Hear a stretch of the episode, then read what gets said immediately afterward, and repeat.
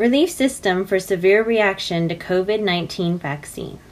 Japan now has a system in place where you can receive government money if you become sick or disabled from the COVID 19 vaccine. In the case of death, the deceased family would receive the relief funds.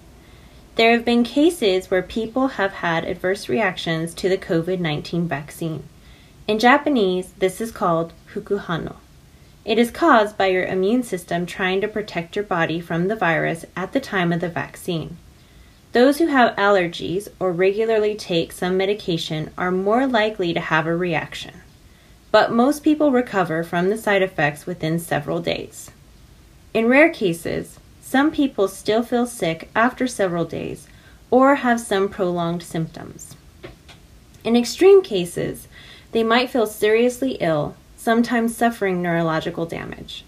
If you feel sick or are having a severe reaction, go to the hospital for a medical examination. If you have side effects from the vaccination, please take advantage of this relief system. You can get a full or partial refund for all or some of the expenses for treatment or hospitalization. Please consult with the government office where your residence is registered. If a doctor authorizes that you were sick or admitted to the hospital because of side effects from the vaccine, you could get a refund. For example, all medical costs accrued because of the reaction to the vaccine will be paid back.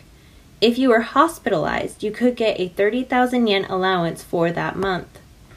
If you are left physically or mentally impaired, you can get 3 to 5 million yen a year. In the case of death, your family will receive the relief money. Please be aware that while helpful, the screening process can take several months if all paperwork has been received and the doctor has confirmed your illness was due to the vaccine. In order to be considered for the relief money, make sure to keep all documents associated with the vaccine. For example, your vaccination certificate, which you'll receive after having both doses.